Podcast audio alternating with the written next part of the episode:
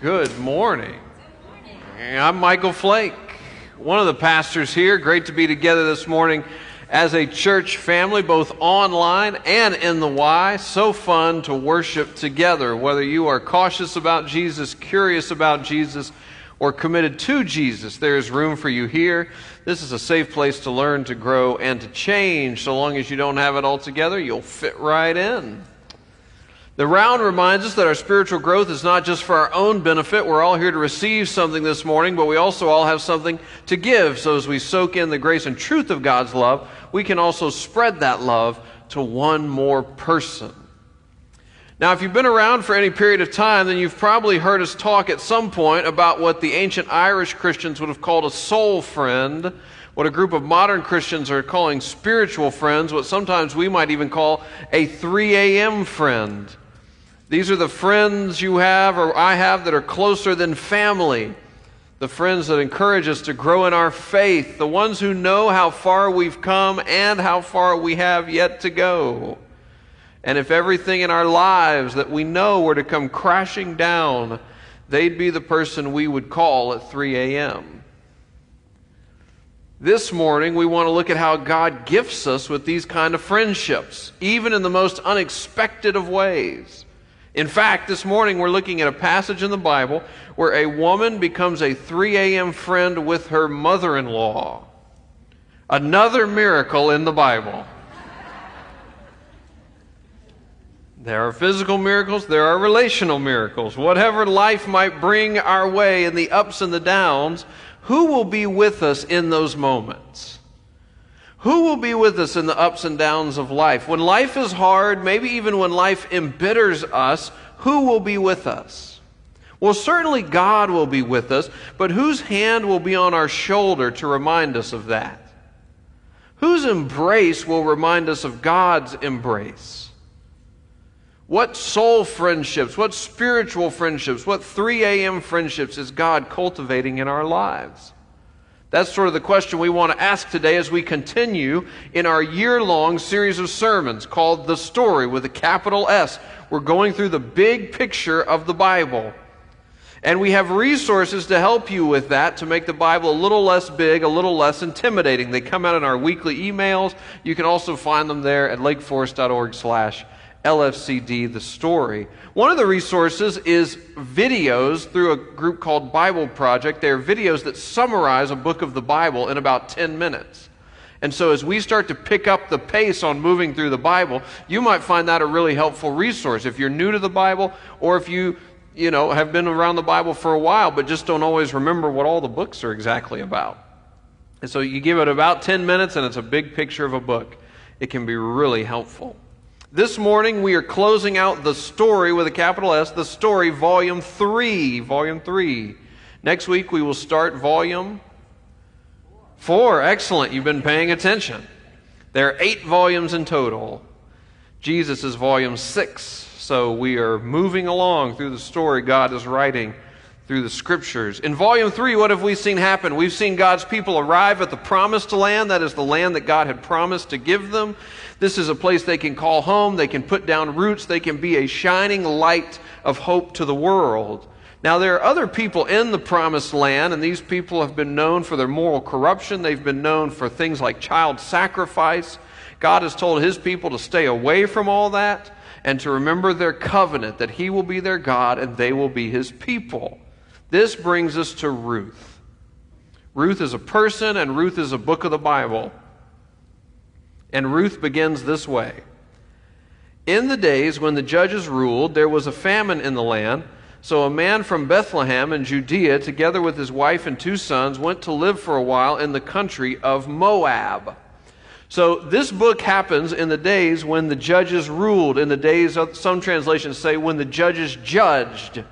Haters to hate, judges to judge. But who are the judges? Now don't think like Judge Judy the, the judges were military leaders. They were military leaders who bridged a leadership gap for about 300 years. So you have Moses, Moses gives way to Joshua, and then you have the judges for about 300 years. There's actually a whole book of the Bible about the judges. It is by and large a very tragic book. Because what happened was after Joshua died, God's people started to adopt the customs of the other people in the promised land. And they'd start to worship other gods. They would indulge themselves in moral corruption and how they treated the poor in their sexual lives. They would indulge in moral corruption. They started to become indistinguishable from the other people in the promised land. They would eventually become brokenhearted about this. They would repent. They would return to God and God's steadfast love for them. And then God would raise up a judge to deliver the people back to a time of prosperity. This happened again and again and again. If you're familiar with the Bible, then some of the judges you might know are people like Gideon, Deborah, Samson. This is where those sort of names fit into the Bible. They were some of the judges. The judges had a lot of professional success and a lot of personal failings, especially as those 300 years went on. By the end of that 300 years, you were getting judges who hardly knew God, hardly knew anything about God. It became a very dark time for the Israelite people. And in that dark time, we learn that the family leaves the promised land to go live in the country of Moab. Verse 2. The man's name was Elimelech, his wife's name was Naomi. The names of their two sons were Mahlon and Chilion, or however Kate pronounced all those words earlier. I would trust Kate's pronunciations over mine. Verse 3 Now Elimelech, Naomi's husband, died, and she was left with her two sons. They married Moabite women, one named Orpah and the other Ruth. After they had lived there about 10 years, both Mahlon and Chilion also died. And so, what once looked like an open door now looks like a dead end. Because Naomi's husband and her sons die in Moab. They leave her as a grieving wife and mother alongside two grieving daughter in laws. So Naomi decides she's going to return home. She's going to return home to the promised land. She pleads with her daughters in law to stay in Moab. This is their home. There are plenty of good Moabite boys who can give them a picture perfect life. And she cannot do that anymore. Naomi cannot do that for them. So at this, verse 14, at this they wept aloud again. Then Orpah kissed her mother in law goodbye, but Ruth clung to her. Look, said Naomi, your sister in law is going back to her people and her gods. Go back with her. So Orpah decides to stay in Moab. She weeps with Naomi. She kisses Naomi goodbye, and then she walks away to figure out what the next chapter of her life is going to look like. Archaeological evidence suggests that she founded a Moab media empire. But Ruth did not go. You got to think about that for a minute. And actually, you can check me on this. I believe Oprah's given name was Orpah. I think this is true. And so many people misspelled it and mispronounced it, she switched the two letters. You can double check me on that, but I think that's true. I know a lot about the Bible, folks, you know? Like how people change their names. We'll see if that joke goes over better at 11. I thought that was a pretty good joke, a Moab media empire. But Ruth does not go. Ruth is committed to staying with Naomi. And Naomi resists this. Naomi tells Ruth, Return to your people, return to your gods. That kind of gives us a sense of where God's people are at this point. Right? There's no sense of wanting people to come and learn about their God with the capital G. What's the big deal about our God? Just go back to your gods. That may also give us a sense of where Naomi is at in all this. After all she lost in Moab, maybe she's not sure what she thinks about God. What's the big deal about my God? Go back to your gods. Have you ever been there? Maybe you're there today. If you're ever there, you have a friend in Naomi. Naomi and Ruth do return to the promised land, and when they get to the promised land, this is what Naomi tells the people. She says, Don't call me Naomi, she told them. Call me Mara, Because the Almighty has made my life very bitter, I went away full, but the Lord has brought me back empty. Why call me Naomi? And as footnotes will tell you, Naomi means pleasant, so why call me Naomi? Why call me pleasant? And Mara means bitter. Don't call me Naomi. Don't call me pleasant. Call me Mara. Life has embittered me. God has embittered me. I went to Moab with a full life, and I'm returning home empty handed. I have nothing except Ruth the Moabite. No offense, Ruth. I have nothing.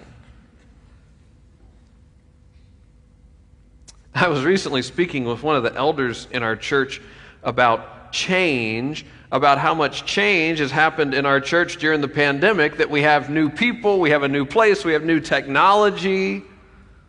We're working on a new name and a new logo. We're starting work on a new building. That can be a lot of change as the vaccine starts to become more widely distributed and people come back to in person worship in larger numbers in the months ahead. Won't all that change be so jarring? This is what I was telling the elder. This is one of our older elders. He listens to me, he's kind to do that, and then he will always point me in a better direction. And on this one, this is the direction he pointed. He said, I, that is a lot of change, but I think we'd be better, a better use of our time would be to think about how people will be coming back different. Not how the church or congregation may feel different, but how each of us will be returning different. People aren't coming back to a different church, but we are coming back as different people. The point being that for over a year, we've been fixated on the fragility of life. For over a year, we've been fixated on the reality of death. We've been fixated on the reality that our lives are not fully in our own control. I, I read a, a, a study recently, I believe it was in the New York Times, that said that reporting, like news reporting in the last year in the U.S., has been 87% negative. And of all the countries studied in the study, that was by far the outlier of uh, percent negative. And what some of that is going to do is have some of us emerge from this time thinking, if only I could build a better bubble around my life, then my life would be fulfilled. And some of us may emerge from this time embittered embittered by what we've experienced or by what others have done or not done, embittered by losing people we love. And some of us will emerge from those very same experiences keenly aware that life has big questions and there is a big need at the core of our existence and all of this needs God sized answers and God sized fulfillment. But the elder's point was we will all emerge from this time different. And so, whether you like the name Lake Forest or Story Hill, whether you want a building that could be mistaken for the Sistine Chapel or the Latrine Chapel, that's all really interesting, but our point as a congregation is what he was saying is that we will all emerge from this last year different. And there is part of us, there is part of each of us that wants to be emerge embittered, that wants to be called Mara, that wants to bemoan that half of our neighbors lack empathy and the other half lack willpower. That we have lost, and we have lost. We've lost opportunities, we've lost dreams, we've lost people we love. Some of us may have even lost the light of a hopeful future. There are reasons to be embittered. I'm not trying to make light of all that. But to change our name to Mara is a choice. And in fact, it wasn't a choice that stuck very long with Naomi either. Like by the end of the book, she's called Naomi again. And she's, she's not just pleasant, she's celebrating. Right? People are celebrating with her. She, she is joyful as she holds a little child in her hands. It, the, the book of Ruth will make you ask this question What happened to Naomi? And the answer is Ruth the Moabite happened to Naomi. This is Ruth's answer when Naomi tells her to stay in Moab. This is what Ruth says. Ruth replied, Don't urge me to leave you or to turn back from you. Where you go, I will go. Where you stay, I will stay. Your people will be my people, and your God, my God.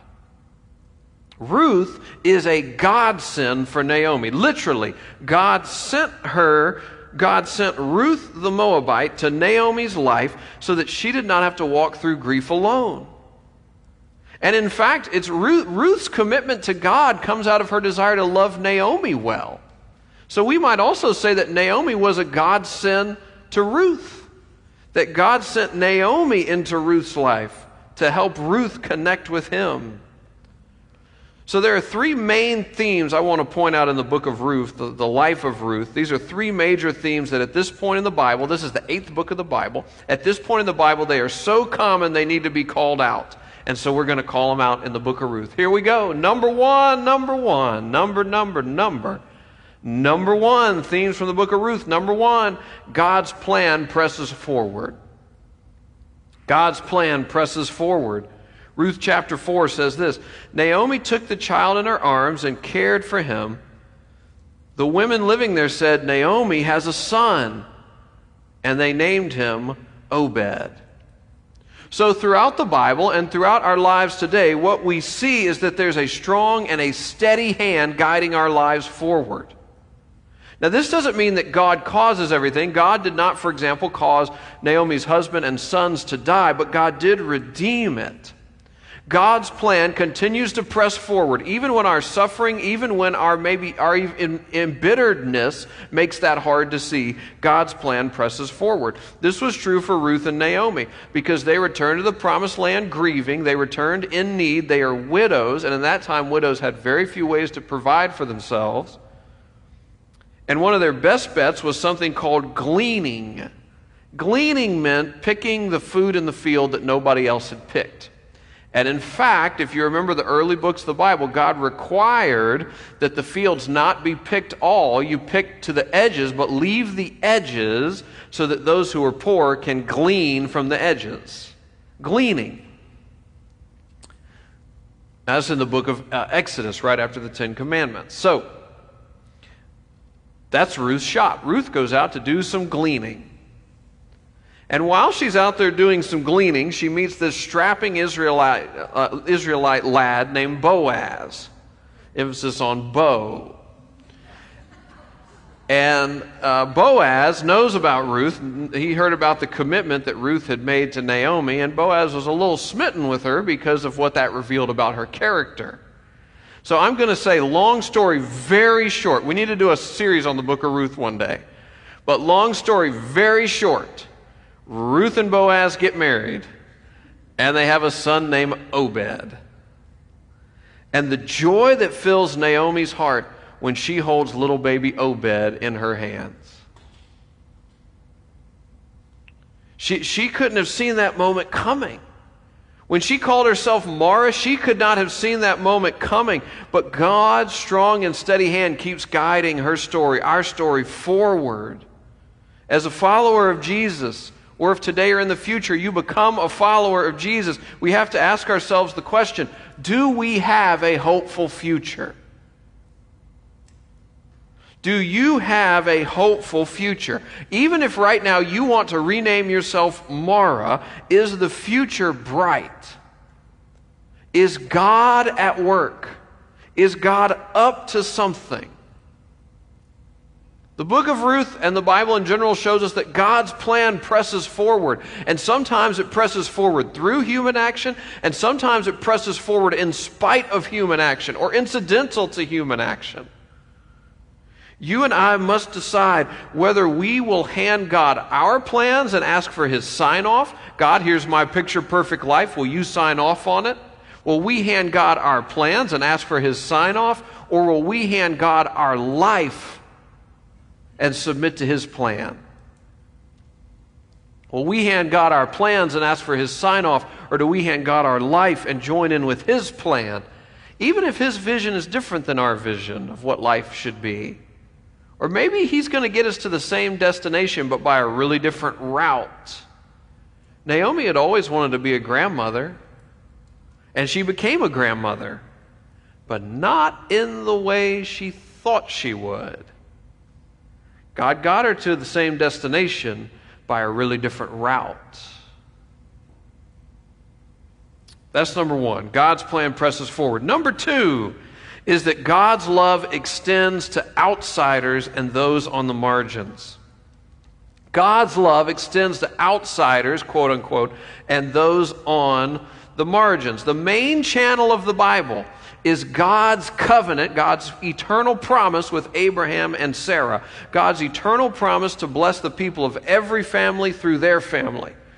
So, because that's the main channel, you would start to think, well, okay, so either you're in the family, you're in the Israelite people, and so you're in with God, or you're outside the family and you're on the outs with God. When you actually read the Bible, it's not that easy. God has a deep love for the outsiders. God has a deep love for those on the margins. One of the clearest examples of this is Ruth the Moabite. Not Ruth the Israelite, Ruth the Moabite. She's a woman in a patriarchal world, so she would not have been esteemed very highly. She's a Moabite. That might have made some of Abraham and Sarah's descendants view her skeptically.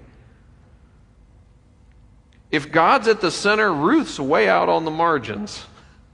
But here's what God does God walks out to the margins, picks up Ruth, affirms how precious she is to him, and then plops her smack dab, this is a technical theological term, plops her smack dab in the middle of what he's doing in this world. In fact, Ruth, the outsider, is far more eager to know and love God than the insider, Naomi, is. It's her enthusiasm, her eagerness that rubs off on Naomi. So if you feel on the outside of God's family, if you feel marginal to what God is doing in this world, I want you to remember three words from today Ruth the Moabite.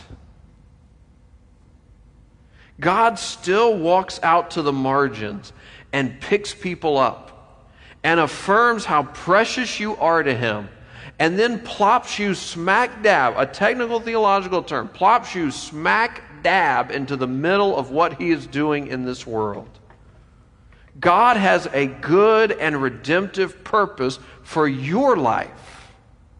A good and redemptive purpose for your life, some of which may well be to challenge and to energize those of us who have been insiders for a little too long. Now, if you have a deep heart for those who live on the margins, if you have a deep heart for those who have been labeled outsiders, maybe this gives you an insight into where that passion comes from. That's not a passing fancy, it is a holy passion given to you by God. The, the, the, God who loves those who are on the margins, the God who loves those who don't seem to fit well into his established family.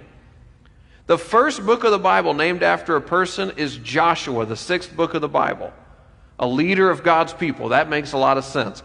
The second book of the Bible named after a person is Ruth, an outsider. How deeply God loves people on the margins. How deeply God loves you if you feel like there's no room in His family for you. That's number two. So, some of y'all, that's all you need to remember from the sermon Ruth the Moabite. In case you're looking for one other thing to remember. Number three, God reminds us of his character through other people. The third thing we see in the book of Ruth is that God reminds us of his character through other people.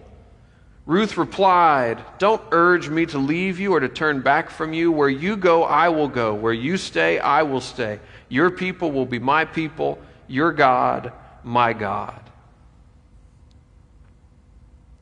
Even in the dark time of the judges, God's light shines through. One of the ways God's light shines through is through the lives of other people. Now, look, no one person can show us the fullness of God's character. I take that back. Jesus the Christ, as fully God and fully human, can show us the fullness of God's character. But outside of Jesus, no one person can show us the fullness of God's character. And yet, God still uses other people to remind us of aspects of his character, aspects of who God is. For example, Joshua reminds us of God's strength, of God's courage and now Ruth reminds us of God's steadfast love. God's steadfast love. That's what Ruth pledges to Naomi steadfast love. Love that will not let her go. Love that will never forsake her. Where you go, I'll be there too. Even when it costs me something, where you go, I'll be there too even if I have to give up my picture perfect life for it. Where you go, I'll go, even when it costs me something. Does this sound familiar? It sounds like God's everlasting covenant. His promise to you and to me to love us steadfastly, the sort of steadfast love He has for each of us, to not leave us, to not forsake us, even when it cost Him everything to not leave us or forsake us. That's the kind of love, love that God has for you. And He invites you and me to come and be made new in His eternal embrace, to quit trying to earn His favor and to instead marinate in His steadfast love. Quit trying to earn His favor and instead marinate in His steadfast love. And God sends people into our lives to remind us of that steadfast love to give us a small sample of God's steadfast love. That's what Ruth was for Naomi. A reminder, even in her bitterness, a reminder that God would not leave her, God would not forsake her. And over time, Naomi marinated more and more in that steadfast love of God, shown to her through the life of Ruth the Moabite, made most tangible through the life of Ruth the Moabite. Naomi marinated in God's steadfast love. And day by day, her bitterness gave way to worship. Her bitterness gave way even to joy. Which makes me return to my earlier question. What 3 a.m. friendships has God given or potentially given to you? What soul friendships, what spiritual friendships, what 3 a.m. friendships, what friendships that are closer than family, what friendship, 3 a.m. friendships has God given or potentially given to you? These sort of people in our lives are God's sins, literally. They are sent from God to remind us of His steadfast love for you.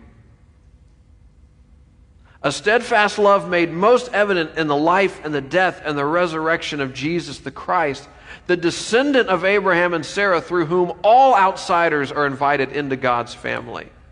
The one who would bring enough hope to light up every dark. These folks are a godsend, a, a reminder of God's steadfast love, a making tangible of God's steadfast love. Who are those people in your life? And what I would say is thank God for them. As an act of worship, thank God for them. Invest in those friendships. Pour into those friendships as an act of worship. Be that sort of friend to those people in return as an, as an act of worship. Now, your takeaway from all this may be I don't have anything like that in my life.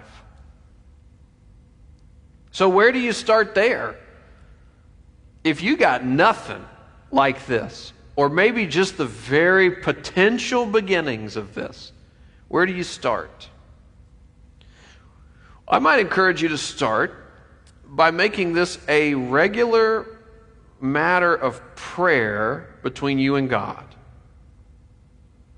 That in the same way Naomi did not quite conjure up Ruth, but God brought her into her life, that you'd start that as a, a, place of prayer for you, a regular talking to God, that God would, would bring someone like this into your life.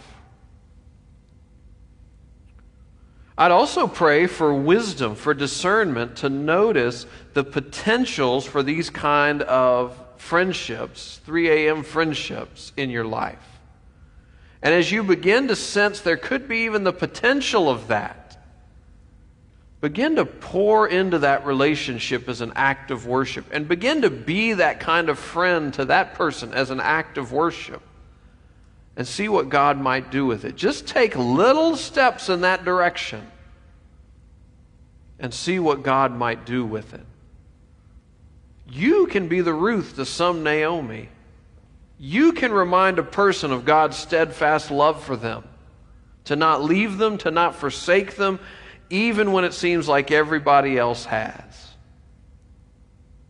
God's plan pushes forward.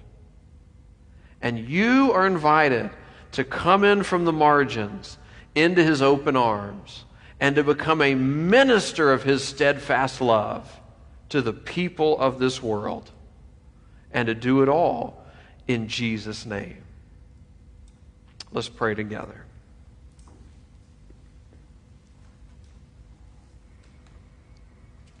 Let me give you a chance to pray, to talk to God, to listen to God about whatever He's stirring up in your heart or in your mind. Just take a quiet moment for personal prayer.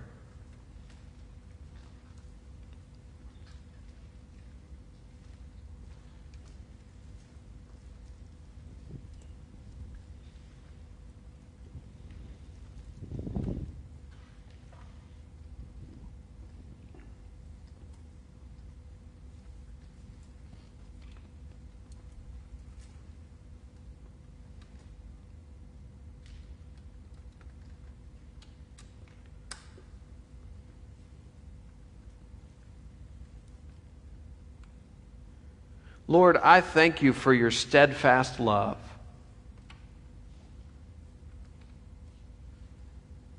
That pushes your world and each of our stories forward redemptively. Sometimes, oftentimes, even in spite of us. Lord, I thank you for your steadfast love for those who feel outside, for those who feel marginal. And I thank you that you've put that holy passion in some of our lives too.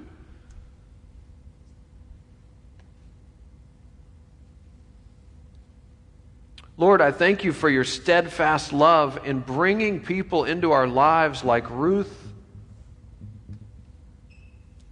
who remind us that you don't leave, you don't forsake.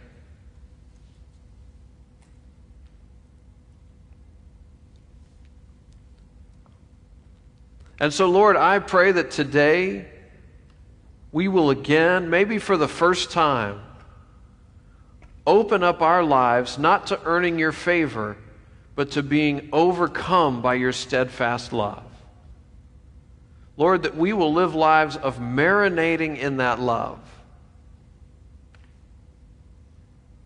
That as we follow the crucified and resurrected Jesus, we will be reminded daily of your steadfast love. And Lord, use us to be ministers of that love to others.